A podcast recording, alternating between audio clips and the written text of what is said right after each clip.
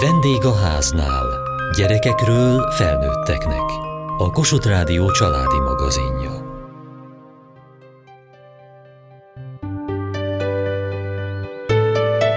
Amikor az idei védőnök napján az 50-60, sőt 65 éve végzett védőnők átvették a jubileumi diplomájukat, jó volt látni, hogy a szünetben azonnal jó ízű beszélgetésbe merültek egymással. Látszott rajtuk, hogy remek közösség lehettek egykor, és megtalálták a hivatásukat, hiszen sok évtizeden át a pályán maradtak. Az év védőnője díjat pedig sok fiatal szakember is megkapta, akik ugyanolyan lelkesedéssel meséltek a munkájukról, mint az idősebbek.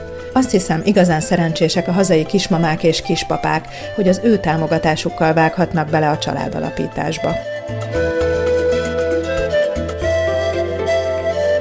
Csőtönyiné Benkő Éva 50 éve végzett az Állami Védőnőképző Intézetben, és ebből az alkalomból vette át a jubileumi oklevelet. Miért választotta ezt a pályát? Székesfehérváron végeztem, egészségügyi szakközépiskolába, és gondozónői oklevelet kaptam annak idején, és láttam, hogy mennyire fontos a családoknak a gyerekekkel való kapcsolata.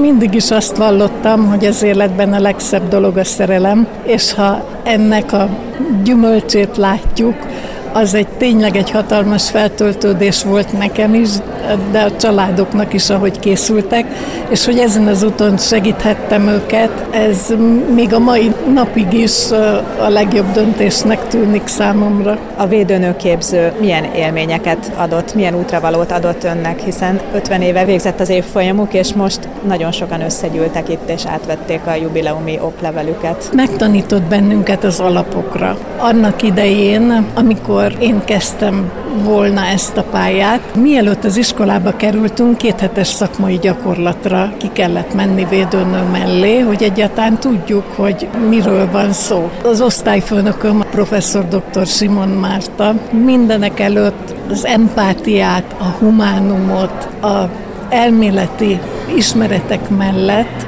nagyon sokat kaptunk, hogy hogyan kell az emberekkel bánni, hogyan kell segíteni, és tulajdonképpen én azt mondom, hogy nagyon jól felkészítettek bennünket, de természetesen a, a gyakorlatban nagyon sokat tanultunk, és nem csak én segítettem a szülőket, hanem én is tanultam tőlük. Mit tanult a szülőktől? Úgy mindig bennem él ez a csoda, hogy milyen tekintetük volt, amikor meglátták a kettőjük szerelméből született kisbabát, és azt is, hogy hogy tudnak a nehézségeken túllépni.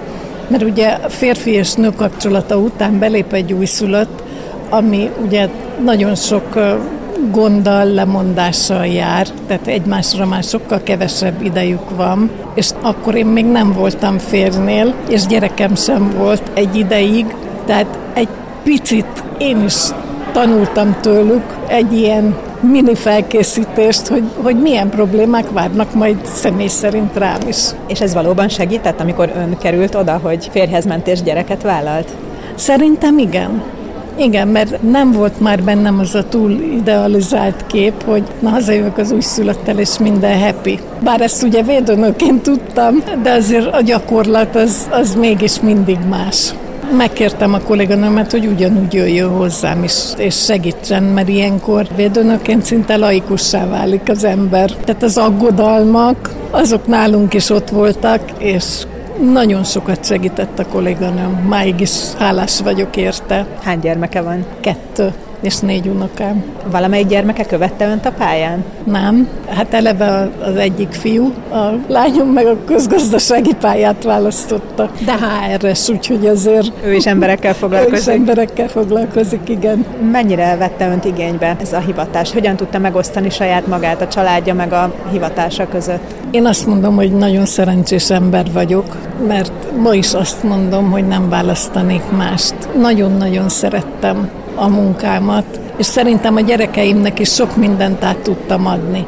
Arról nem beszélve, hogy ebben légkörben nőtt fel a lányom, és az első anyateljes világnapon ő, ő szavalt például, és mind a két gyerekénél annyira szoptatni szeretett volna, tehát ez a mentalitás már, már benne is bent volt, és hál' Istennek sikerült is sokáig szoptatnia a gyerekeit. Ez egy sarkalatos pontja a védőnői feladatoknak, hogy bátorítsa az anyukákat, illetve hogyha valamilyen elakadás van, akkor segítsen nekik. Mit tapasztalt ez alatt az 50 év alatt, hogy hogyan változtak a problémák, vagy a hozzáállásuk ahhoz, hogy a babájukat ők maguk táplálják? Szerintem ez nagyon jó irányba halad, még emelkedik is a szoktatottak száma. A védőnök már várandóság alatt elmondják, hogy a legideálisabb tápláléka az újszülöttnek az anyatej, hogy miért, hogy okosabbak, értelmesebbek, kevésbé lesznek betegek. Aztán amióta bejött a digitális technika, és ugye az anyukák nagyon sok mindent az internetről vesznek, és sajnos nem mindig jókat. Tehát nagyon sokszor a mostani védőnöknek ezt már kicsit helyre kell tenni, mert nem mindig helyes információkat kapnak. Ugye akkor, amikor én dolgoztam, ez még nem volt. Én azt gondolom, hogy a mostani védőnöknek nehezebb is, meg egy kicsit felgyorsult a világunk most már mindent időpontra beszélnek meg, hogy mikor látogatják a újszülötteket, csecsemőket. Én személy szerint, meg a kolléganőim is annak idején mentünk, és szeretettel fogadtak bennünket. Tehát akkor még nem volt ez, hogy, hogy időpontra menjünk, mert mindenkinek ezzel a dolga. Biztos nagyon sok emlékezetes dolog történt ez alatt az 50 év alatt. Van olyan történet, amire máig emlékszik? Nagyon sok sztorit tudnék mesélni, de ami a szívemnek kedves, mentem látogatni, és és sajnos az anyuka kórházba került, és egy iskolaigazgató édesapa volt otthon a babával. És éppen Márna Szörpel itatta cumis üvegből a babát, és akkor érkezett a védőnéni, és mondta, hogy hát apuka, én még ezt nem adnám a babának, és az volt az érdekes, hogy a fiam pont abba az iskolába járt, és amikor egy évzáron ott voltunk, oda köszönt, hogy csokolom Málna Szörp, Említette, hogy Székesfehérváron járt egészségügyi szakközépiskolába. Hol teljesített szolgálatot? Egész végig Székesfehérváron dolgoztam, a gyes idejét leszámítva. Nagyon szeretem ezt a várost, és ez egy fantasztikus dolog volt, hogy amikor már hosszabb ideje dolgoztam, és akit újszülöttként láttam, az már kismamaként vagy édesapaként jelentkezett a tanácsadáson, úgyhogy ez az élet örök körforgása, ez valahogy nagyon magával ragadott.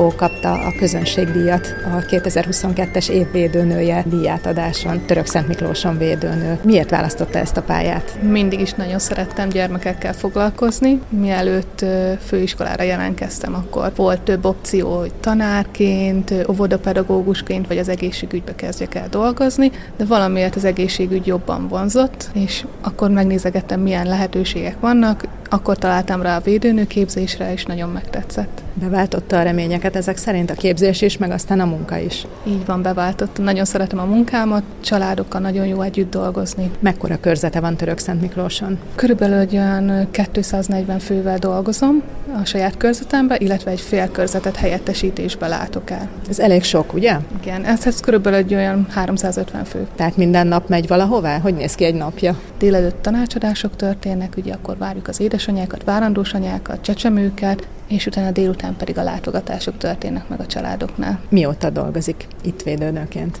2014. januárjától dolgozom Török Szent Miklóson. Akkor már egészen komoly tapasztalata van, már kisiskolások az első gyerekei. Így van, így van. Furcsa látni őket, mikor jönnek hat éves oltás, hogy úristen, hogy én még megszülettetek, és már itt vagytok hat évesen. Hogy látja, melyek az anyukáknak a legfontosabb kérdései? Ez nagyon változó, igazából tényleg, mivel emberekkel dolgozunk, mindenki nagyon más, de az általában a kérdések a táplálással kapcsolatosak, jól gondozzák-e a gyermekeiket, sokszor aggodalmasak a szülő, akkor van, hogy késő este is még telefonálunk, vagy üzenetet váltunk egymással, de általában ezek a kérdéskörök szoktak lenni. Tehát akkor ön is mindig elérhető? Én mindig éjjel-nappal, mint általában szerintem az összes védőnő. Mennyire zavaró az, hogy az interneten annyiféle dolog kering, akár a táplálással, akár a szoptatással akár a mozgásfejlődéssel, tehát mindenféle a babákat érintő témával kapcsolatban, hogyan tud ön rendet rakni a fejekben, vagy hogyan tudja eligazítani a kismamákat, akik sokszor egymásnak ellentmondó információkat kapnak, és kapkodják a fejüket ide-oda. Szoktam mondani, hogy nagyon jó dolgokat lehet olvasni az interneten, meg a közösségi médiákban,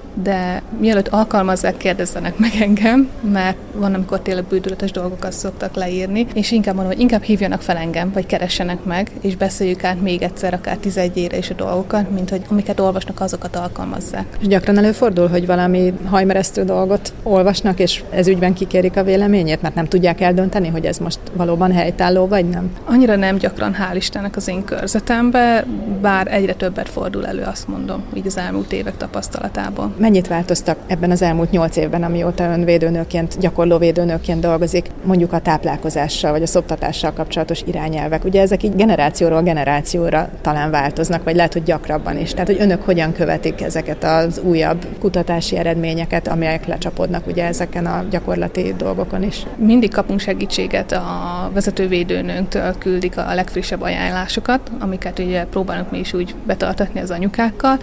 Változó, hogy mennyire próbálnak az anyukák az anyateljes táplálás mellett maradni, nagyon változó tényleg.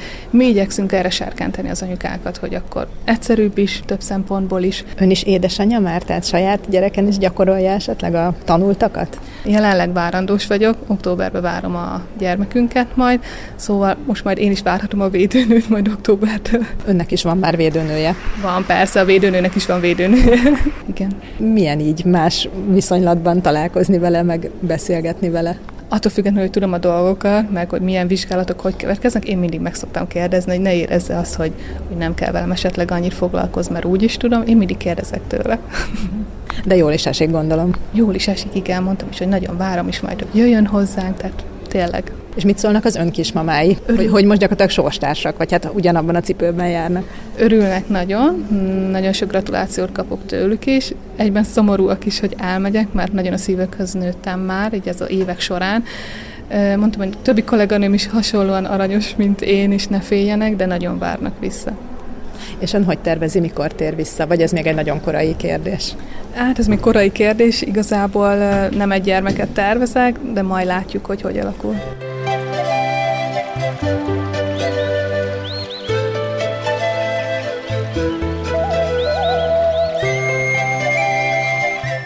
Kovács Amália Csolnok védőnője az idei év védőnője díjátadáson tartott egy előadást, amelyben kiderült, hogy fantasztikusan fordulatos a pályája. De miért választotta ezt a hivatást? Miért gondolta, hogy védőnő szeretne lenni? Volt egy nagyon aranyos védőnőnk, akihez jártunk gyermekkoromban, és anyukám mindig arról mesélt, hogy milyen szép hivatás a védőnői szakma, és nem is volt kérdés, hogy akkor én is szeretnék az lenni. És miután elvégezte, hová került? Közeli település volt Dorog, ott öt évig voltam védőnő, megszületett két nagyobb gyermekem, és utána egy kis faluban hirdettek meg állást, Csolnok településen, ami egy sváb falu, 35 kilométerre Budapesttől, és mindig is szerettem volna faluban dolgozni, és tíz éve vagyok ott védőnő. Miért vonzó a faluban védőnőnek lenni? Azért, mert van egy nagyon mély kapcsolat az anyukák és a védőnők között, és az iskolával is, és az óvónénikkel is egy szinte családias légkör. Együtt megyünk különböző hagyományőrző napokra, és a faluban mindenki ismer mindenkit, és együtt tudunk örülni, és együtt tudunk sírni. Hány gondozottja van, hány anyukája van? 3000 fős a település, és nagyon-nagyon sok fiatal család költözik most falura, és évente 40-45 születés is van, ami most az elmúlt május hónapban 7 kis újszülött babát jelent. Említette, hogy a két nagyobb gyerekkel megszületett, és utána került ide a kis településre. Az előadásában viszont kiderült, hogy nem két gyereket nevel. Hogyan gyarapodott a család, hogyan alakult a saját élete? Még egy kisbabát szerettünk volna, és tíz évig nem jött a kisbaba, és ezután gondolkoztunk az örökbefogadáson, és nagyon szerettünk volna egy kisbabát örökbefogadni, és aztán arra gondoltam, hogy 22 ezer gyerek van nevelésben, olyan gyerekek, akik jelenleg nem örökbeadhatóak, és ő nekik is szükségük lenne családra. És mivel vannak saját gyermekeim, ezért ő mellettük én nagyon szívesen befogadnék egy gyermeket, és ahogy eljött az elhatározás, rögtön kismama is lettem, tehát egy saját gyermekünk is készülőben volt, és mellette jelentkeztem a nevelőszülői képzésre. A mi kis csolnoki településünkön nyolc nevelőszülő van, nagyon nagy szeretetben nevelik a gyermekeiket, és ők adták nekem az ötletet, hogy nevelőszülő legyek. Őket akkor védőnői minőségében is ismerte?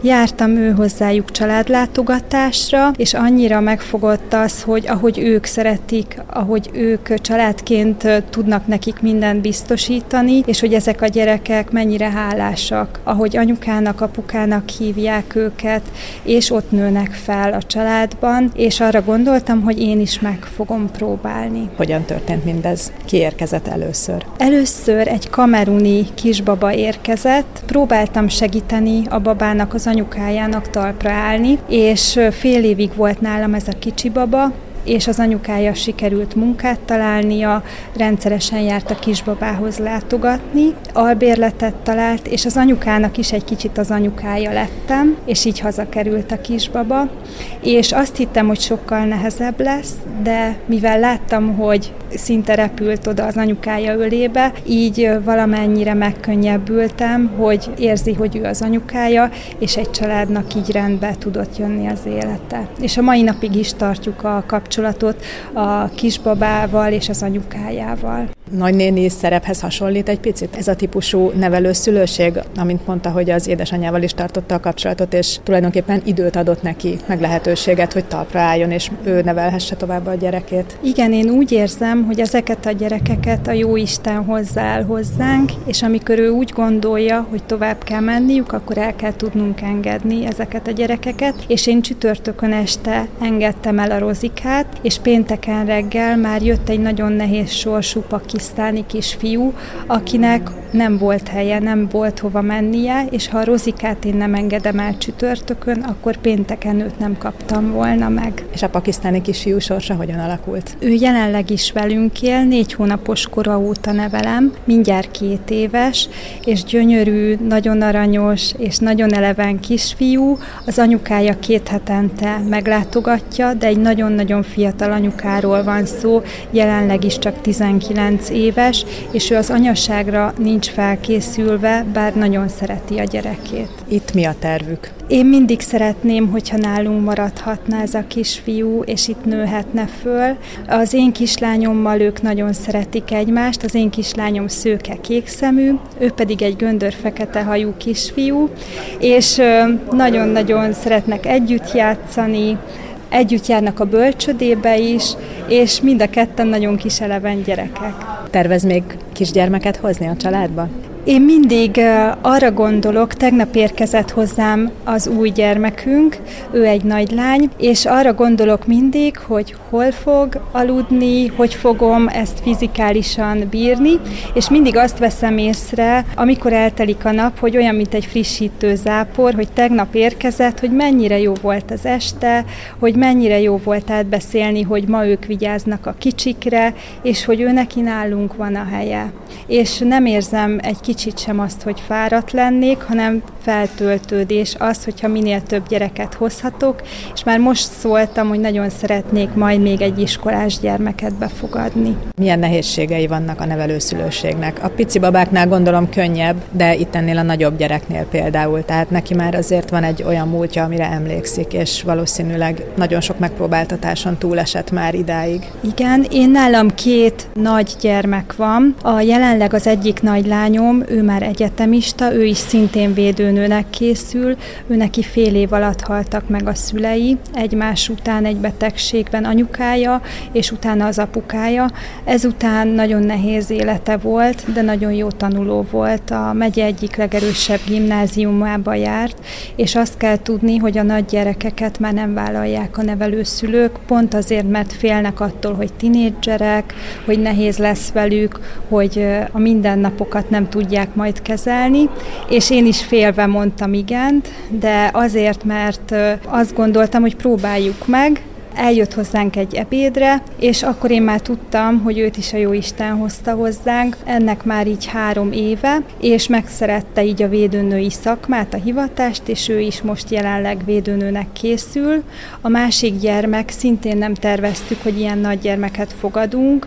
Ő csecsemő otthonban nőtt föl, majd nevelőszülőnél. A nevelőszülő jelenleg már idősebb, és nem tudta már őt vállalni, és 16 évesen nem lett volna hova mennie, és úgy gondolom, hogy őt is a jó Isten hozta hozzánk, mert beleillik úgy a családunkba, minden gyerekünk más, mindegyiknek más a stílusa, más a személyisége, és úgy kerek így a hat gyerek együtt, ahogy vannak. A saját gyerekei hogyan fogadták az újabb és újabb, kisebb-nagyobb gyerekeket? Az én pici lányom Rozikával egyidősek voltak, hat hónapig együtt nevelkedtek, és kézenfogva aludtak a kiságyban, nagyon szerették egymást, és csütörtökön elköszöntünk a Rozitól, pénteken jött a Szelim, a pakisztáni kisfiú, és ugyanúgy szereti, mintha az ikertestvére lenne. A nagyobb gyerekeim meg szeretnek velük játszani, gyakorolhatják az anyaszerepet, és együtt kimennek rollerezni, egyiket kergetem én, a másikat a férjem, a kismotoros gyerekeket, a nagyok pedig már gördeszkával és görkorcsolyával közlekednek. És be is illeszkedtek akkor ők is a falu életébe, hogy mondta, hogy több család is nevelőszülőként is működik. Igen, igen, igen, és a nevelőszülők nagyon csöndes emberek, nagyon kevesen ismerik az ő életüket, és ahogy az ember megismer egy ilyen családot, és egy ilyen családba beletekint, nagyon sok szeretetet tapasztal, amit ezek a gyerekek tudnak adni azért, hogy ők kapnak gondoskodást és biztonságot. thank you